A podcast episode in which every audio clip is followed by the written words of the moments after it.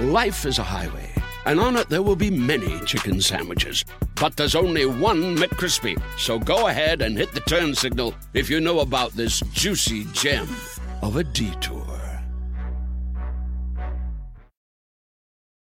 Love the flexibility of working in all sorts of places? Well, working on the go seamlessly requires a strong network like T Mobile. We have America's largest 5G network, so whether you're on a video call at the park or uploading large files at the coffee shop, we have the 5G speed you need. Whatever takes you on the go, T-Mobile's got you covered. Find out more at T-Mobile.com slash network today. Coverage not available in some areas. See 5G device coverage and access details at T-Mobile.com.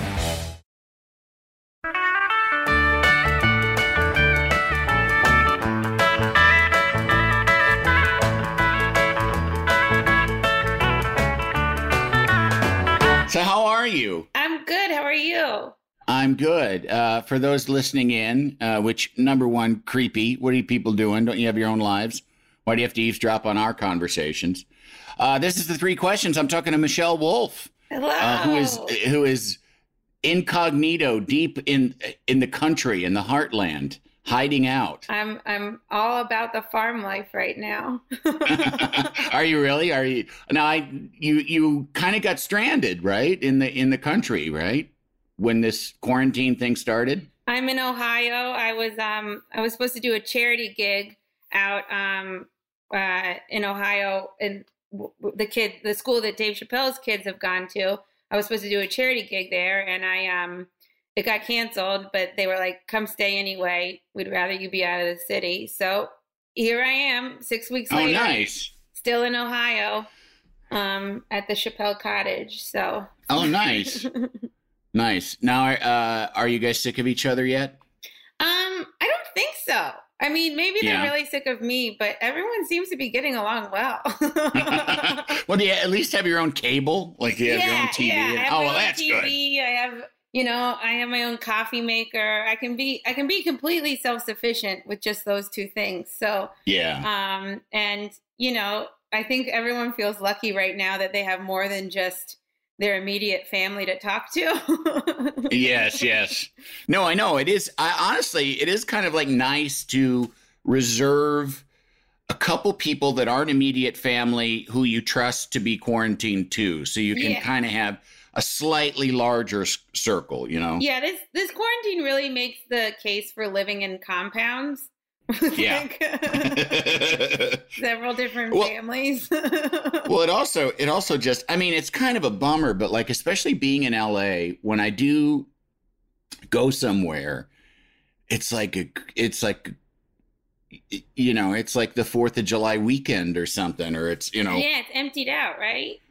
Or like you know yom kippur or something it's just like there nobody's on the road and and there's there's part of it that's really great and there's part of it that's creepy and scary and weird you know Yeah. um, and apparently the air here hasn't been be- hasn't been this good in like 40 years.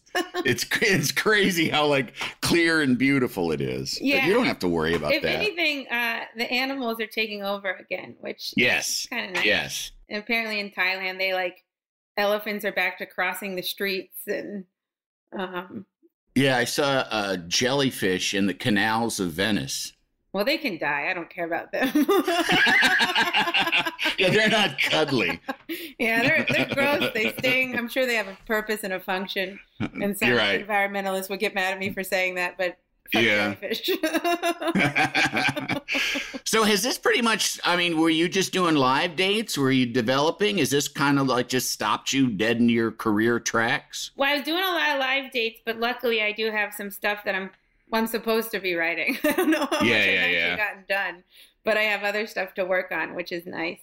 Um, Yeah.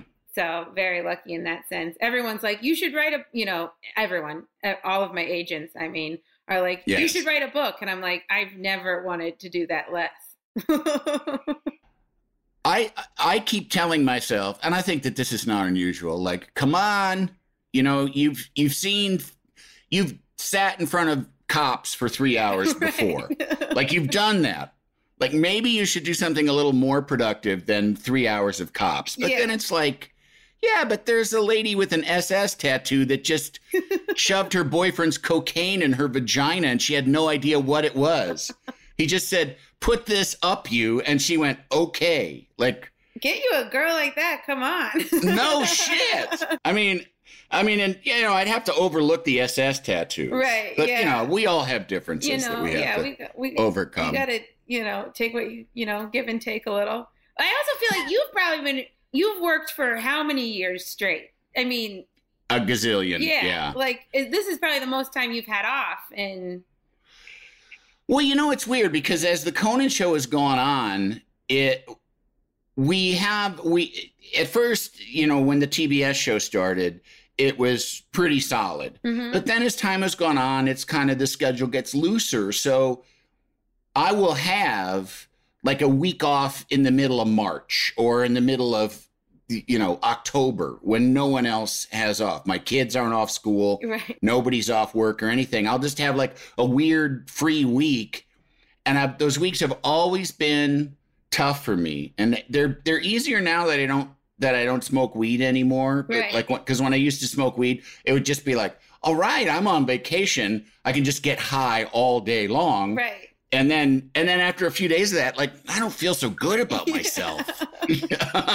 and uh but it's funny because I was kind of used to having those free floating, you know, like structureless, aimless, oh well, I didn't get anything done kind of weeks. And when this thing hit, I was like, all right, everybody has this now. Like I don't have to feel guilty Yeah, for being a fucking lazy slob. I, you know, it's like everyone it has to be a lazy slob. It's mandated. It's kind of. I mean, it's kind of refreshing. Like we get to. Yeah. I feel like this is the most American we can be. Just Yeah. veg Yeah. out and you know eating. I mean, I spent the first several weeks just drinking at any time of the day that felt yes. okay, and uh, I've really, I've really put the brakes on that a little bit because I was like, Yeah. noon is now it's starting to seem like a problem. yeah, I was like prior to this, I was trying like trying to be good about keeping carbs low, Yeah. and now I might as well have just like moved into a sour bread bowl. you know, and have put my stuff in there instead of a chowder because it's I just can't stop eating bread and pancakes and pizza and uh It doesn't help that they're gonna- everyone is baking on Instagram, and I'm like, I know, "Get I know. this out of my face, or send me some. well, see now you're in a you're you should uh, ask Dave. You know, like where's you know to put in an oven and a, Man, Dave, though, I gotta say, I didn't know this about him. He's a great cook. oh really? Yeah, he's up there like frying fish and chicken and like like using a crock pot and making lamb. It's like this guy can. He's really he's forget comedy. He's got he's really good Yeah. seasoning. That ha- well, I imagine you know you live in a small town, so you're sort of limited restaurant wise. yeah. you got kids, you know, and he's, you know, and he's had stretches where he hasn't really been, you know, touring much or doing Mhm. other stuff. So you might as well get the crock pot out. Yeah. Get that crock pot. Yeah. now, how long have you been actually doing stand up at this point? Stand up, I'm just doing it nine years now. Nine years. Yeah. And and you didn't did you start up doing stand up or no? You didn't, No. did you? The first I started in 2008 in improv. Yeah. Um, so I did three years of that, and then I moved into stand up. Gently pushed into stand up from improv. I think they were kind of trying to nicely say you're too selfish for this. Who's they? Just everybody? Uh, Everyone you the performed with? improv community. Look, lady, it- get out of here. You don't share. Was that some was that something that you felt yourself did you start to kind of feel that way or- yeah, you know, like I could see myself. I could also tell myself on stage. I started, um, uh, I started thinking of jokes to say rather than responding. Yeah yeah Um, is that the half? Is that the half lemonade spindrift? I It love sure that. is. That's my favorite one. yeah it's like arnold palmer sparkling Ar- weak sparkling arnold palmer lightly So if you- flavored sparkling Yes. Arnold Palmer. exactly. It's like an Arnold. Um, good good eye on the soft drinks there. I love a spindrift. Yeah. Now before uh, I, I should I should go back because let's go back to the beginning. okay. Um, you're from somewhere midwesterny, right? I'm from actually from Hershey, Pennsylvania. From Pennsylvania. Okay, that's kind of midwestern. Midwestern. And Yeah, my voice yeah. is very Midwestern. I get a Midwestern Yeah. twang every once in a while. Yeah, yeah. And um, and what kind of what was your household made up of? Like, what were you? Did you have a lot of siblings? I had two older brothers. yeah. Um, and we lived in this small house, like kind of outside of town a little bit. Um, like you had to go, you went through like a farm and up a hill, and Mm-hmm. and then our house was up there in a little neighborhood. And yeah, two older brothers who I desperately tried to hang out with all the time. Yeah, yeah. which essentially just meant all right you can hang out with us if you do whatever whatever like we need you to do so like if we were Uh-huh. playing like street hockey or something they'd be like well you can play if you play goalie um, which meant i would wear all the winter coats and they'd put me in front of the goal and any face protection at all, or i think i wore like a it's like a jason uh, is who's the guy? Is that Jason? No, Mike think that Myers. is Jason. Michael Myers. I don't know. uh, no. Michael Myers wears the rubber mask. Oh, okay, yeah. Then Jason. Yeah, yeah. I was wearing it. I think. Yeah. yeah, yeah. Jason's the one with the hockey mask. yeah, some yeah, and it was very smelly and plasticky, but you know, And I it pro- was it was it was it just a Halloween mask? It was. I don't know where they had gotten it. My brothers actually played ice hockey too, but they never volunteered to let me wear their pads or their They're protective. Yeah, right, right. Well, you'll get cooties on them. yeah. Yeah. And uh, what did your folks do? Uh, my mom worked in uh, like an insurance claims. She has one of those jobs that if you ask me, still if you ask me now, I'm like, oh, she's some sort of claims. Yeah, yeah. No, no, Some no. office thing. Yeah. uh, Yeah, My dad worked in a bunch of retail stuff. Uh, Uh-huh. Just odd retail stores. Anyway, Yeah. John Wanamaker to Toys R Us. Oh, really? yeah, but Toys R Us when I was too old for it to be fun for me. yeah. Toys R Us was always where the stoners worked. yeah, well, my dad was just uh, not that, but also an assistant manager.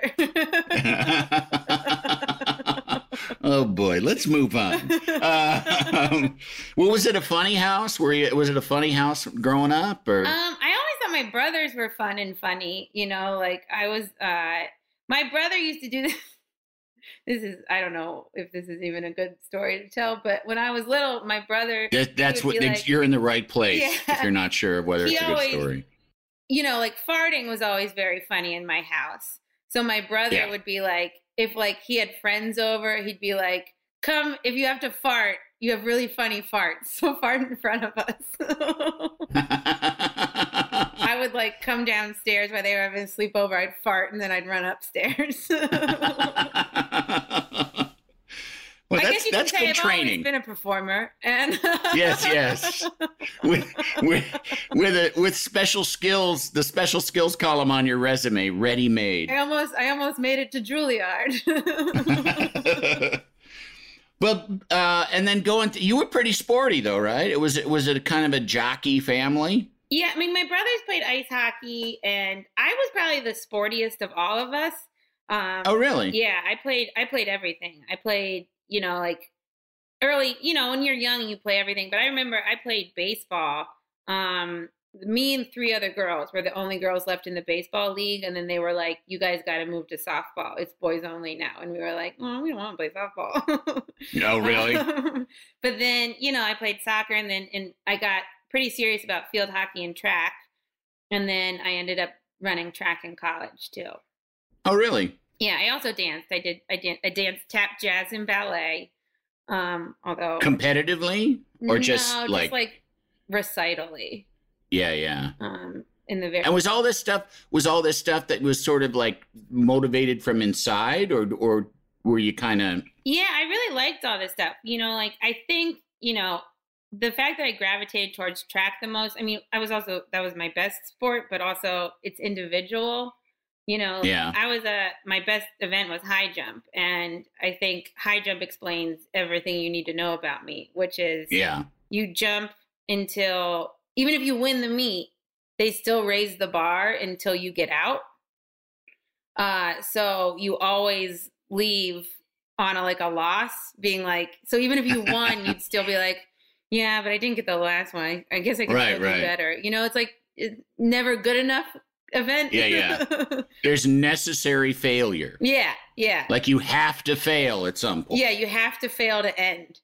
And, Yeah, yeah. Uh, which, you know, I don't know. I feel like that's kind of uh, just says a lot about who I am today.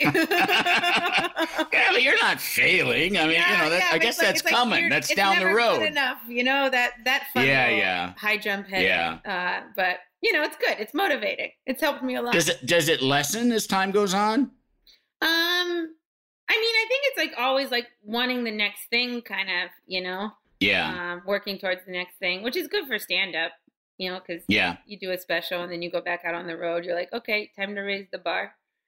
Yeah. And it is the stand up is very much like a shark kind of life of you got to keep Yeah. moving and there's always got to be cuz you can't you can't sit on old material. You No. can't like be a band and play the hits, you know. Yeah, yeah. And like I remember um one time Rock told me he goes, um, he was like, Well, you know, your special is just an advertisement for your tour. And I was like, Yeah. and it's just like it's just like, yeah, you have to do a special so you can tour, but then you have to have new material so you can tour. Yeah. And then you do another special and then it's just a hamster wheel. Right, right. Well, you're on it. I'm on it. enjoy your nuggets. Um, so uh, you would then you went to college. Uh, what did you study? In, where'd you go again? I went know I, I read Mary. it, but okay. Uh, I went to William and Mary in Virginia, and I um, studied kinesiology, which is the study of how the body moves. Mm-hmm. Um, I wanted to be like an exercise physiologist. Like, remember those old Gatorade commercials where they'd have people running on a treadmill, like hooked Yeah, up to yeah. all those things? I wanted to be the guy running that experiment. With the clipboard. Yeah, I wanted to be the clipboard yeah, yeah. guy testing the athletes, and uh, I loved clipboards. Big clip head over here. oh my god. Well, you could you still could use one in your act. yeah, yeah. Just um, oop.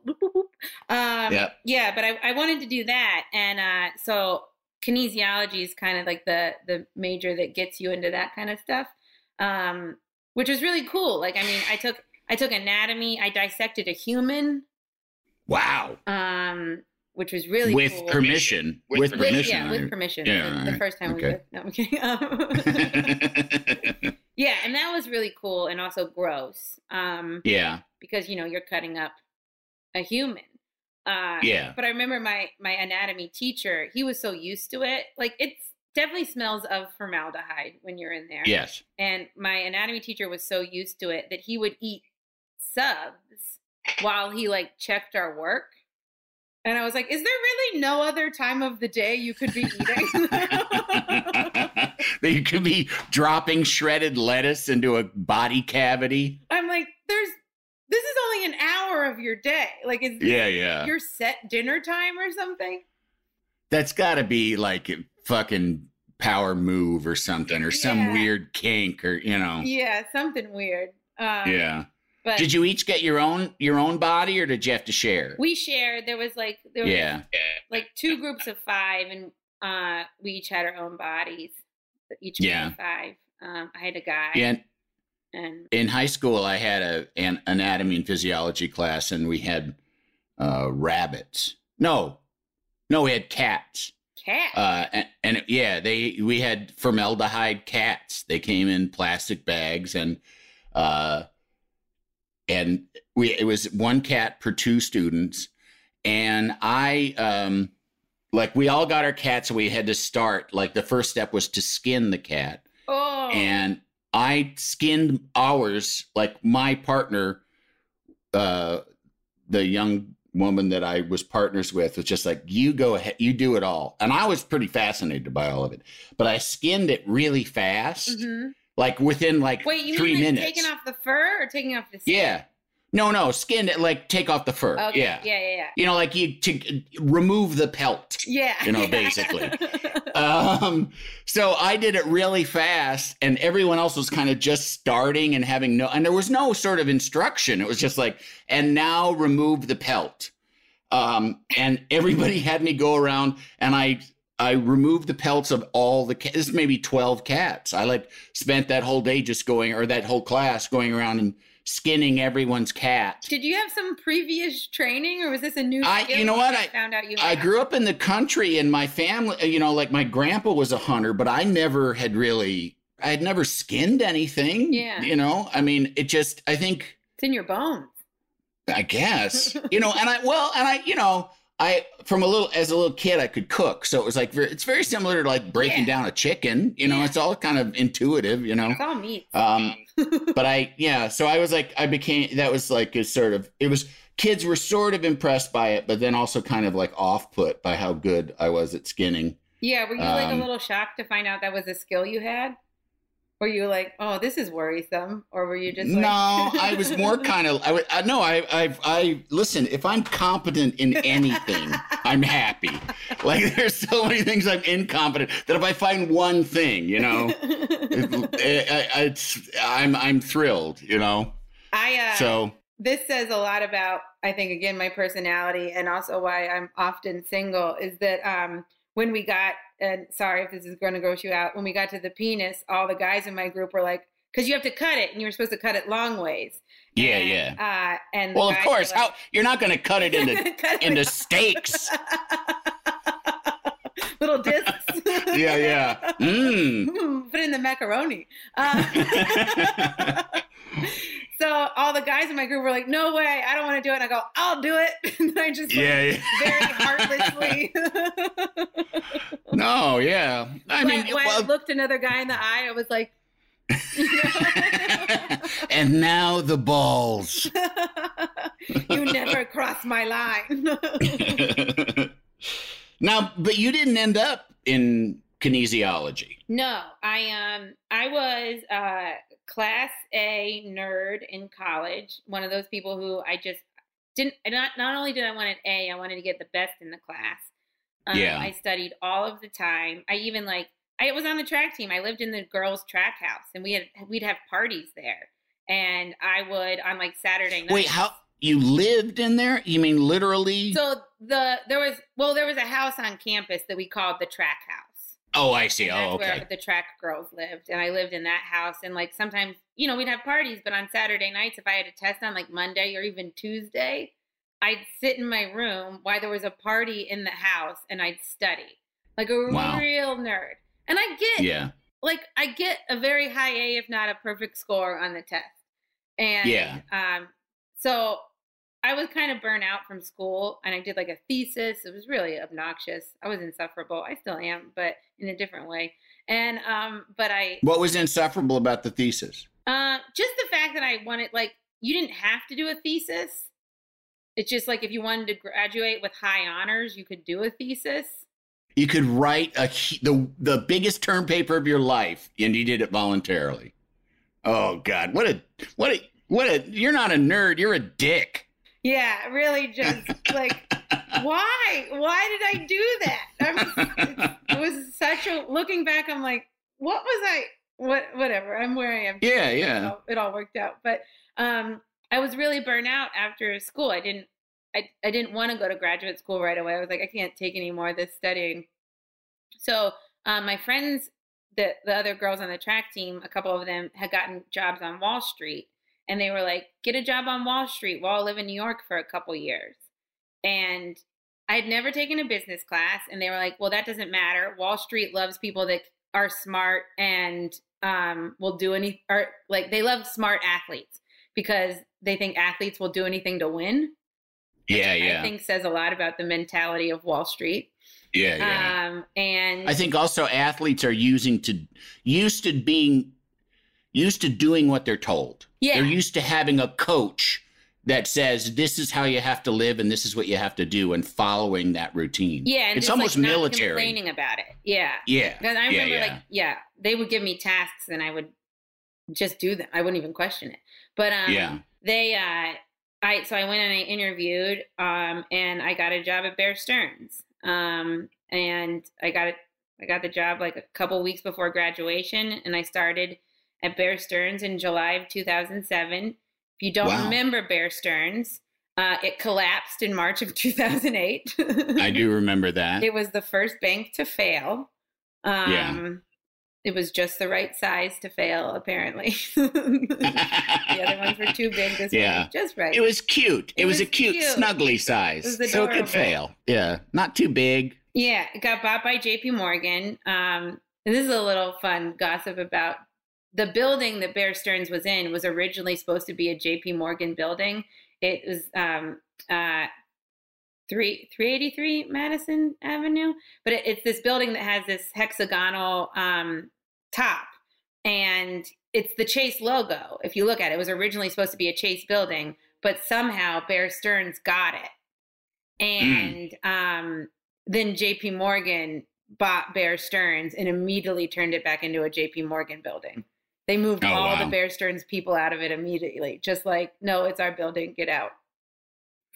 Um, but yeah, I worked at JP, I worked at Bear Stearns. It was um before it collapsed, it was like I wore a suit, you know, like Yeah, yeah. I was really into this Wall Street life for like a couple months and then I realized I hated it.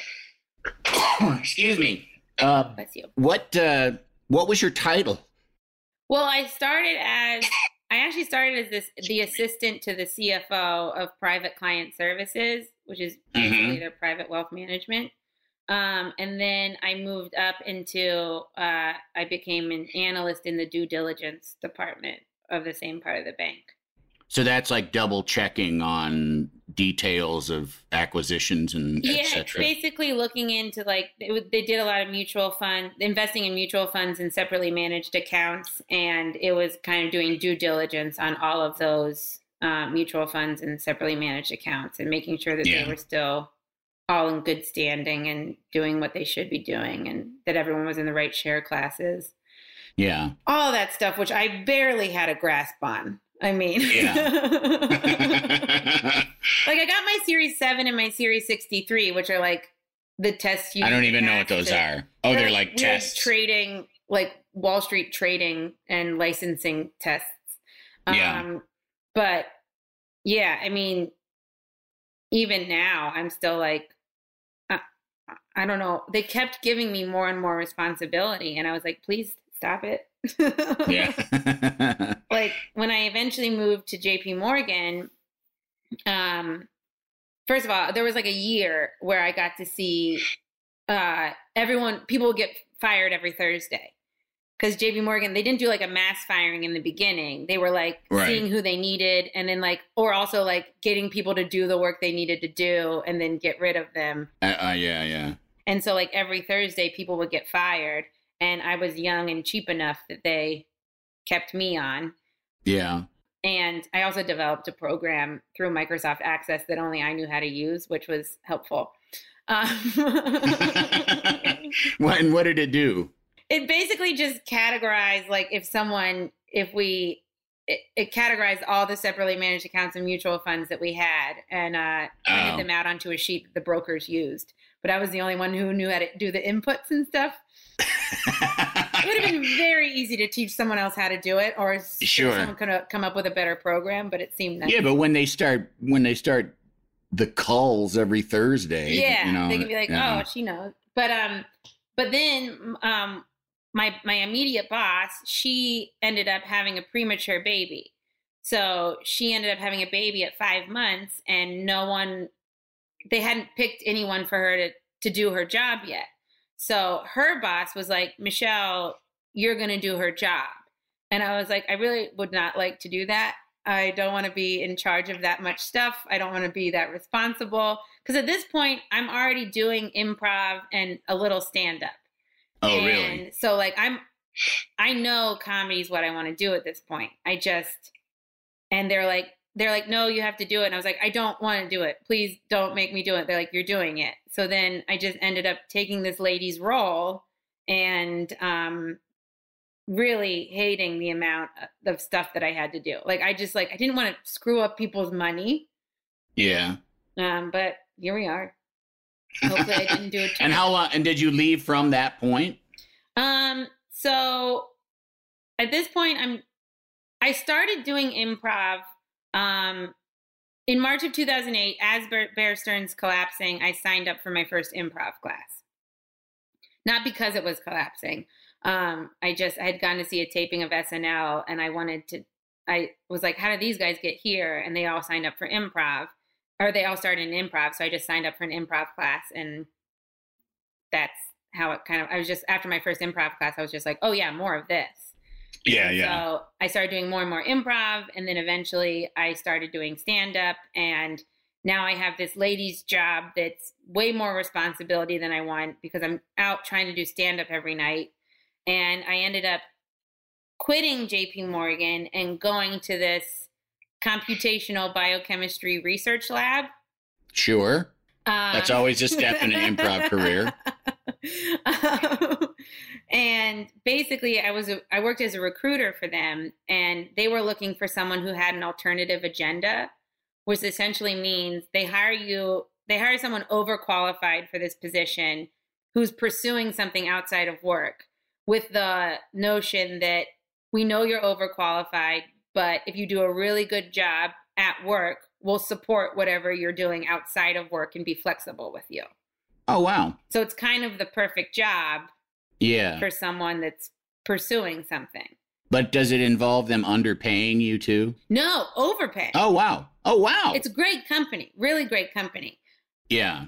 Until the other guy who had my job left to go to medical school. And they were like, Michelle, you can do, just do both jobs. Oh boy. So it went from, you know, enough work to fill a day to and and let me go do stand up every night. Yeah, yeah. Too much work. Too so much work. I started doing less and less work. I decided I wanted I wanted them to fire me so that I would get severance. yeah, yeah. And I started doing less and less work until they did fire me. And it took Yeah. about nine months. Wow. Um, and was one of the hardest things I've ever done because I don't like to disappoint. Uh, that would be rough for I would have a hard time getting fired too. That would suck. When I got the warning, I almost gave I almost was like, no, I'll do better. I decided I don't like this. Well, now, were you the funniest person at Bear Stearns? I mean, were you funny in the office, or did you kind of? I was kind of quiet in the office because like you know offices like that where they're like if they know you're into comedy they really try to like be like tell me a joke and like you Yeah, know, yeah, like it was really kind of that environment so i kind of tried to be quiet and keep to myself yeah. my main boss there was like a really cool guy who like liked comedy and was like nice and supportive um uh, he actually came to my first improv show Oh wow. um, which was really nice. Uh, but uh, yeah, I tried to. I didn't really talk much at work because I I didn't really. Everyone was yelling at you all the time anyway, so it was really not. yeah, yeah, yeah. but at, at the uh, at the tech company, the computational biochemistry research lab, they. I don't know if I was the funniest one there because there was a bunch of characters there yeah. like this one guy was um this he was this chinese biochemist and he came over from china and didn't know any english when he came over and he learned english by watching seinfeld so his cadence of speech had jerry's cadence of speech That's better than George's, I guess. and he also opened doors in a less exaggerated but a Kramer kind of way. he just thought that's how you open. That's how Americans do it. Yeah. So he'd always open the door to the office and be like, "Hey." Like- there was another guy there who um, is also one of the chemists. He was also a magician on the side. Mm. So he'd come into my office and show me his new magic tricks. Um, there was one guy. Sounds like sounds like an HR problem. Yeah, yeah. Have you seen my penis? this is called the uh this is called the growing wand. yeah. You want to see me juggle? I'm like, no. Use something else. Yeah, yeah. You can't drop those. Uh, yeah, that's cheating. Yeah, anyone can do that. yeah. Uh, so there was like really weird, interesting people there, but they're all, you know, they're all that kind of like. I'm everyone who worked there that actually like was like working in the tech and science area were like legit geniuses. So they Yeah. were all bizarre. They were all people that were like, you know, those people that are too smart to like be any semblance of normal. Yeah. The- yeah, they can't even exist in the outside world because Yeah. they're just yeah, yeah. like their brains are just better they're they're Yeah. better and like they they can only really talk to one another and hopefully they're out solving whatever problem this virus is creating right now Yeah, yeah. My sister works in a uh, a big. It's an acceleration lab in, and she's a biologist. yeah And in in Illinois, it's a Fermi lab. They like you know accelerate atoms and knock them into each other. And I don't even fully understand it, but it's like a you know like a three mile three miles around ring that they just do like physics in and she said that there are people that she works with who are like the most brilliant people on earth who are almost nonverbal like Yeah. outside of being able to talk about physics you Yeah. know yeah and they can So- talk all day about that but anything else they're like i remember used to have people because i was a recruiter we used to have people come in to interview for jobs and at first i tried to make conversation with them and then i realized these aren't the kind of people that like conversation so Right, right. i then started playing a game of who can not talk for the longest and i would just sit silently with them and maybe sip Yeah. coffee That's so funny because that's that's like that's like something that I learned early on in the Conan show, and it was usually with the biggies, you know, Yeah. like the like the people that were really hot shit, and it was unbelievable their threshold of discomfort with silence. oh yeah Like you could sit next to them for 10, 15 minutes and not say a word, and and they would be fine with it. yeah There's there's kind of a famous story about somebody uh, somebody at SNL, one of the up higher up writers, and De Niro was doing the show, uh-huh and just in waiting for a for a meeting, De Niro was waiting in this guy's office, just like sitting in this guy's office in a chair, and this guy's at his desk. And you know, and like a few minutes go by, and De Niro's reading the paper, and this guy goes, "So how many kids do you have?" And De Niro just puts the paper down for a second and goes like, "We don't have to do small talk." okay, all right. I appreciate like- that though. Yeah, it's like the nicest way to say, "Hey, shut the fuck up." Yeah. You know. Who doesn't love a classic chocolate chip cookie? Famous Amos has been making them since the 70s, 1975 to be exact. With semi sweet chocolate chips and a satisfying crunch, it's everything classic in one bite sized cookie, and fans couldn't get enough. That's right. You'll find our original recipe, the one you know and love, in every bag of Famous Amos original chocolate chip cookies. Find Famous Amos anywhere you buy your favorite snacks. Life is a highway, and on it there will be many chicken sandwiches.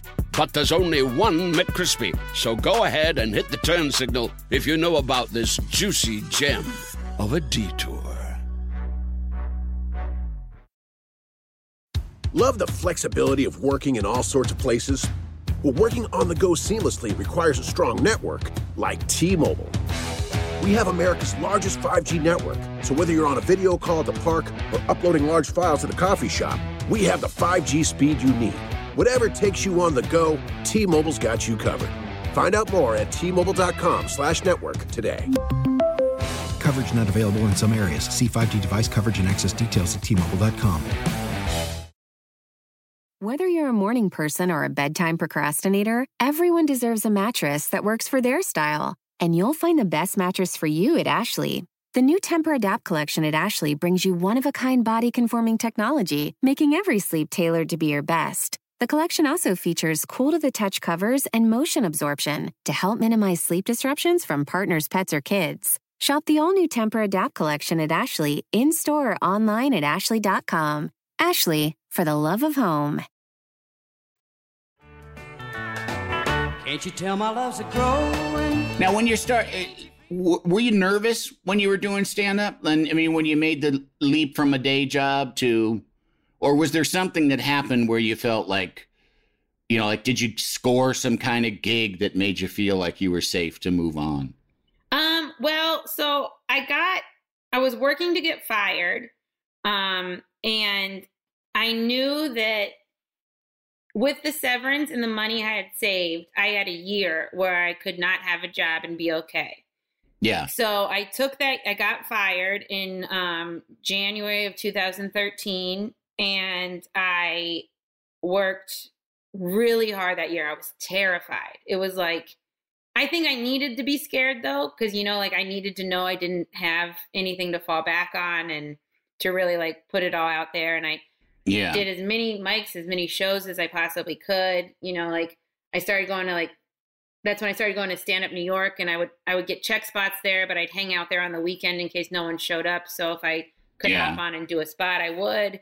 And how old are you at this point, if I may ask? Um at 2013 I am uh let's see 27. So I'm not Okay. particularly young.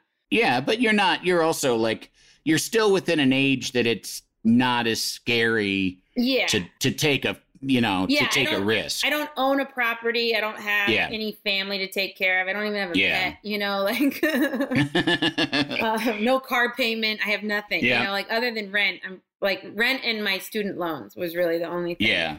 Um, but I, uh, yeah, I like I that was the year where I was like, I got to make it work this year, and then I started submitting packets for stuff, and then in December of that year, I got an interview with Late Night with Seth Meyers, and this is before the show even launched. This is when they're still um, putting the show together, and Okay. um, and I interviewed in December and I got hired in January of 2014, almost exactly a year later. Oh wow. Yeah, So you were riding. You were riding there. yeah. Yeah, yeah. Now, had you per, you so you got hired as a writer there before you ever, ever performed there as a stand up? Yeah. Oh, okay. I was hired as a writer before, just like a month before the show premiered, and Mhm. then um, and then I did stand up there for the first time in July of that same year, Oh, cool. which was how long were you- also really nerve wracking because it was like, you do stand up on another show, yeah, it can go bad or good, but like you do stand up at the place you work. Yeah, yeah, yeah. Well, I mean, yeah, but I mean, you know, I don't know. At least it's like a friendly atmosphere. You know what I mean? Like people are going to be rooting for you. Yeah. You know, it's like whenever whenever we've had one of our people do stand up on the show, it's it's it feels like you know everybody's like oh we're like a family and it's kind i always am like no it's not it's not like for a we're nicer to each other than a family would be but that is one of the times when it really does feel like exciting you know Yeah. people do bits on the show all the time but when they like are doing like their own little like little i mean you know yeah. just a short period of time that's just them and what they do it feels that i yeah you know if you feel like you know like your sister's out there or something yeah. you know Well, I mean, Yeah. that's it was really. I mean, it, it ended up going really well, but it was really it. The whole thing was really special to me. Like I remember seeing like I said one punchline, and I remember seeing Seth like double over laughing, and I was like, oh, like you know, like because I always like you know if he's gonna give me a chance, I want to make sure I do well, you know, like all that. Yeah, kind of yeah. stuff. So it was it all was really nice. It was you know. Like Wally's doing my cue cards, you know, like Yeah, was, yeah, yeah. great. yeah um and and how long were you there Um, I was there until I think just over two years. I, I left Uh-huh. in thinking like March of 2016, and I went over to the Daily Show. okay Um, and I stayed there until December of 2017. mm-hmm Now, were you, were you did those shows make you more topical, or did you already have kind of a a taste for topicality? I got my taste for topical on Twitter because I would really just I like see. sit and I'd, I'd look at news stories and I'd um uh you know try to write jokes about them. Um Seth's show really taught me because it's the first time I had a writing job, but it also taught me to like just be able to write even when you didn't want to. Yeah, Um, because I mean, you know this. It's like there's plenty of times when you just have to get the job done. right. You got to put something in the sausage. Yeah. and get it in a bun. Yeah, and sometimes the jokes that come out are like the a huge batch of them might be terrible, but you might get one Mhm. good one, and that's really all you needed anyway. yeah. So um that like really helped me a lot. But the Daily Show is really when I got we were doing some political stuff on Seth. You know, we were we had already started doing the closer looks and stuff like that. Mhm. Um, but yeah, the Daily Show was really when I was immersed day to day in like the political environment, um, which I'm not sad to be out of. Yeah, no, I- I, Now, were you still were you still working on the Daily Show when you got the correspondence dinner? No, I stopped the Daily Show in December of 2017. Uh, I my first my HBO special came out that same month, and then I had stopped because I was just gonna do stand up full time. Yeah, yeah. Um, And you wanted to to sleep in a little more. yeah, yeah, yeah. I wanted to just Yeah. live the nightlife instead of living both lives. Because Right, those right. since 2014, I'd been writing all day and then doing stand up at night.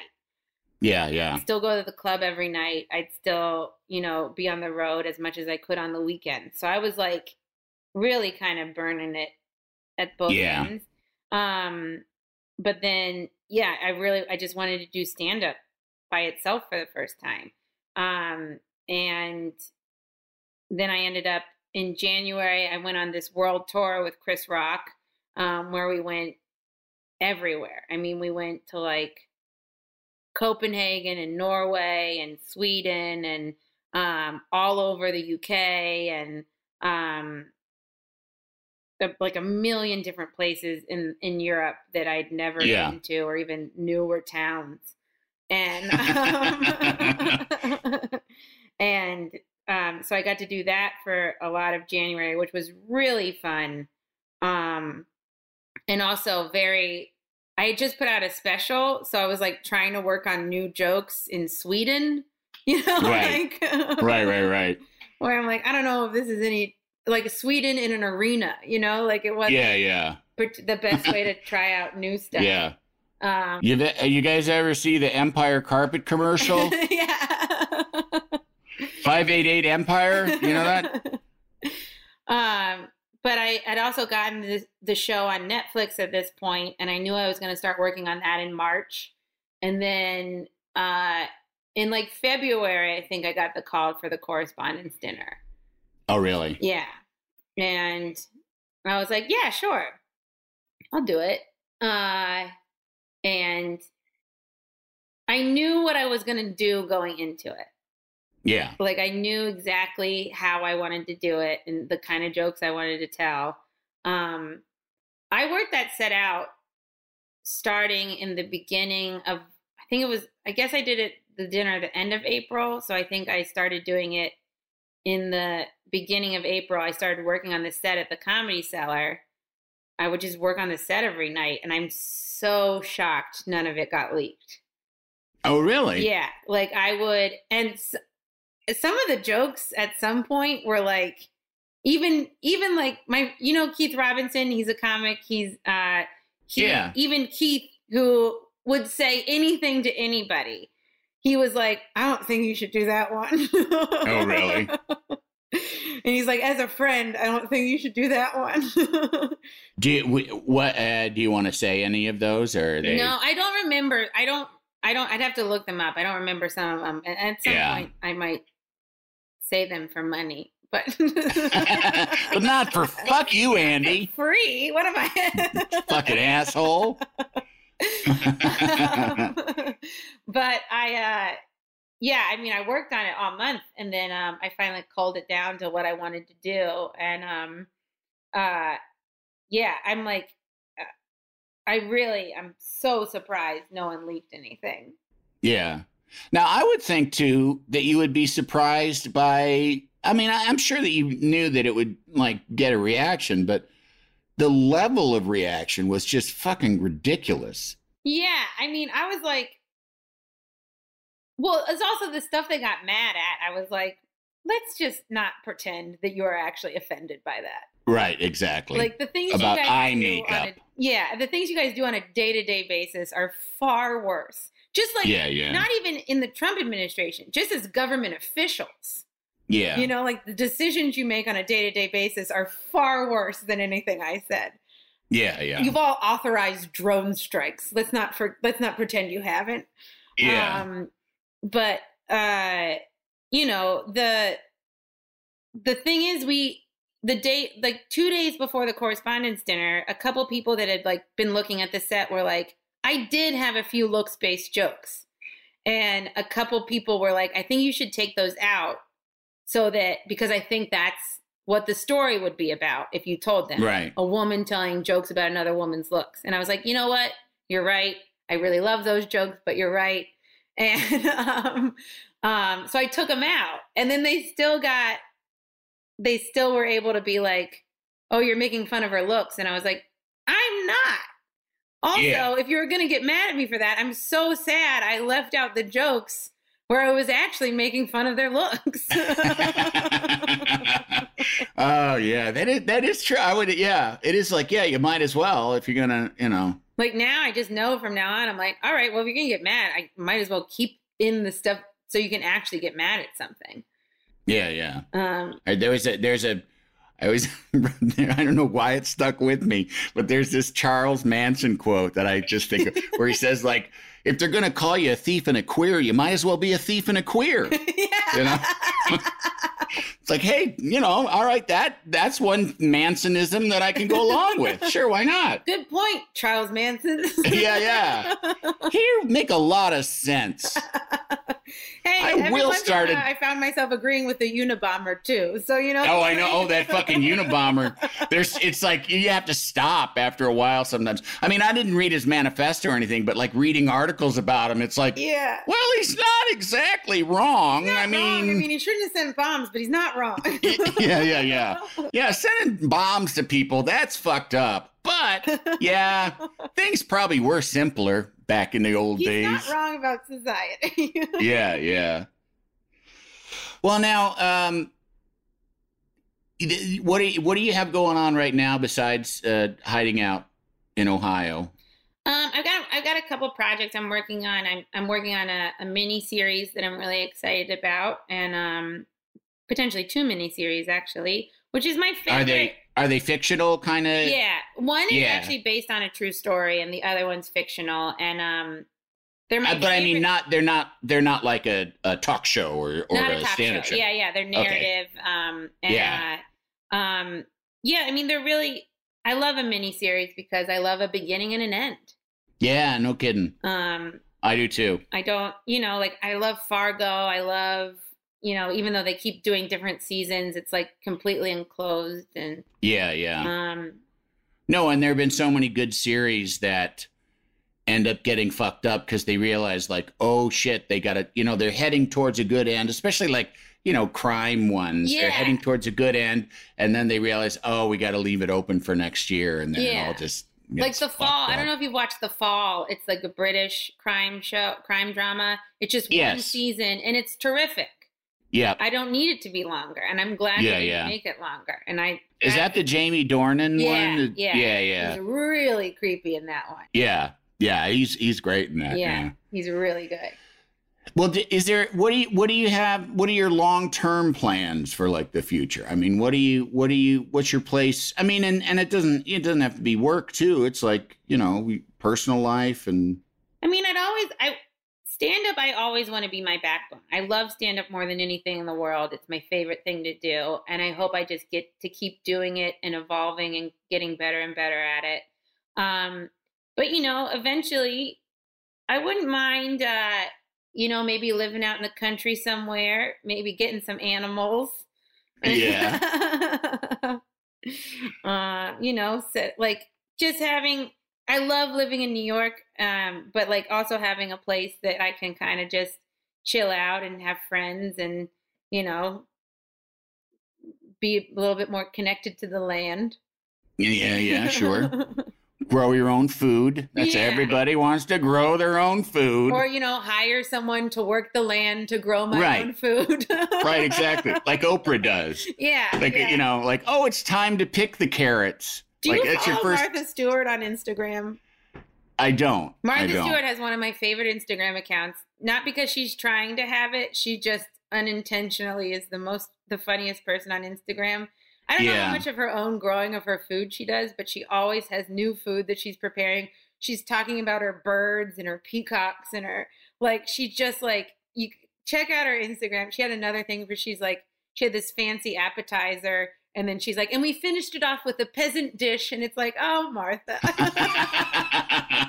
no, I th- I mean, from knowing people that know her, like, yeah, she's got to have a staff. I mean, I don't think she's feeding the peacocks. No, I, But, probably, uh, she probably does a little bit of it, but it looks too Yeah. much for one person in general. She she does work like she does do that shit all the time. Yeah, like yeah. she's yeah. I mean, it's, it's not you know it's too much for her to do, but she, all by herself. But yeah, yeah, I'm sure if it was like a smaller thing, she would be doing it all by herself. But I'm pretty sure she has like a full working farm, and like yes, oh yeah. and everything. Well, you know, yeah, she's making jobs. That's good. Yeah.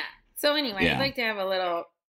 I'd never be as organized or as uh, nothing I would do would ever look as good as Martha Stewart, but Right. you know, I wouldn't mind having some of those, you know, lettuces. Yeah. Right, exactly. Chickens and things like that. Lettuces you can't pronounce. yeah. yeah. Um. this is this. well, do you- do you think you could uh take your foot off the gas to do that? Um, you know what? I think I could. You know, I, Yeah. I like I I started getting this groove with stand up where I would I would be on the road for a week. Like I camp out somewhere Tuesday through Sunday, do like 8 or 9 shows, and then like I take the next week off. And I know that isn't a ton of time, but like I liked getting into that groove where it's like work really hard, take a week, take some time off. Work Yeah, really that's hard, not take some time off. that's off not bad. Yeah. and um i think that's kind of the pace i'd like to get into regularly i mean like right now i miss stand up and i can't wait to do it but i'm not like i don't mind having this time off you know i also know i'm like very lucky to like be in my circumstances you know yada yada i don't want to you know i know people are really working hard and struggling i don't want to make it seem Yeah. i'm having a great time um, Right. but like But you are. but you you are. know i'm having a You've never been happier. I've never never been happier. Thank you, COVID nineteen. Yeah, yeah. uh, pandemic uh, party. Uh, um, but you know, like I, yeah, I I don't. I've, I've realized I don't mind the time off. Yeah. Yeah. I thought it would kill me, and it, apparently it's just getting me a little pudgier. well, what do you um you know, this is the this is all about where you come from, where you're going and uh, what you've learned. So we're kind of, you know, we're at the end here. Thank you so much for spending your time. Thanks for Well, what the hell have you learned? What, the What do you know? from from this conversation From- or in general? No, from life. No, fuck this. I mean, you know, from life. Um, you know what? I've learned that uh being a competitive person as I am, um, I've really learned that especially in stand up and comedy in general, that uh I never I got to a place where I, I never begrudge anyone's success. I'm so happy that anyone gets to do this. And um, you know, like that we're all on our, our own little paths and i uh i had it took me a while to get there like you know to not be like oh they got this they got that and it's like no Yeah. we're all on our thing you know something that's good for someone can potentially be good for all of us and like you know it's just i don't know i just i think we should have this nice comedy community where we can actually you know we're all family at the end of the day really i mean not family Yeah. you know like I know all- what you mean. all us Yeah. stand-ups i feel like you know we all go we go on stage and then we get off and it's nice to be able to talk to each other and have fun and as much as we might fight or hate each other um, from time to time, you know, be in each other's corners. Well, yeah, and you're all. I mean, it's something that I that is a common theme that comes out of this podcast is the notion of finding your own tribe. Yeah. And that, you know, and that you are you have these things in common with these people and one of the things you have in common with them is that you're a little bit different than everybody else. Mm-hmm. And that you kind of like we're always somewhat dissatisfied with you know the regular life and so you kind of needed this you know well you need you, you need like there's something so inherently sort of egotistical about saying like i'm going to go into a room where everyone's going to shut up Yeah. and they're going to sit in the dark and i'm going to be lit and they're going to listen to me you know and Yeah. like that you're driven to do that is uh it's a it's a particular thing that you need to kind of nurture in each other Yeah. And like, I mean, we live on like the outskirts of polite society, you know, like yeah a lot of the stuff that we would say to one another, we would never dare speak publicly. yeah And even sometimes when we do say stuff publicly, people get mad. And it's like, that's the one thing I really wish I could communicate better to the general public, which is like, if a comedian's saying it, I mean, get mad if you want to get mad, but do not tell them they can't say it. Because what makes you mad might be exactly what someone else needed to hear. Like Yeah. the way you process something is not the way everyone processes something. And it, you might have found it offensive, but someone else in the similar situation to you might have been like, that was really funny and I needed that. Thank you. yeah and also you're a comedian you know it's like you're not you're not the surgeon general yeah. you know it's like it's just words it's just an idea and you can take it or you can leave it you know Don't put me on this pedestal of like, oh, I listened to her. That's where I get my philosophy from. It's like, no, no, no. don't do that I yeah I stay up until five o'clock in the morning often. well michelle thank you so much for taking the time Thank you for having me. Yeah, and um, and I hope you know, uh, I hope you get out of there soon. Yeah, I hope we all Uh, get out of here soon. I I miss the TSA. I can't believe I'd say that. I miss snacks at Hudson Oh. News. I miss LaGuardia. yeah. yeah. Oh, LaGuardia.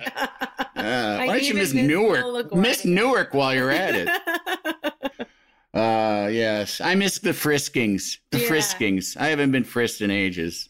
Been too long. All right. Well, thank you so much, and um, you know, uh, we will uh, get at you people next time uh, with a very special three questions. You're going to want to hear it. So, bye. The Three Questions with Andy Richter is a Team Coco and Earwolf production. It's produced by me, Kevin Bartelt, executive produced by Adam Sachs and Jeff Ross at Team Coco, and Chris Bannon and Colin Anderson at Earwolf. Our supervising producer is Aaron Blair, associate produced by Jen Samples and Galit Sahayak, and engineered by Will Beckton. And if you haven't already, make sure to rate and review The Three Questions with Andy Richter on Apple Podcasts. This has been a Team Coco production in association with Earwolf.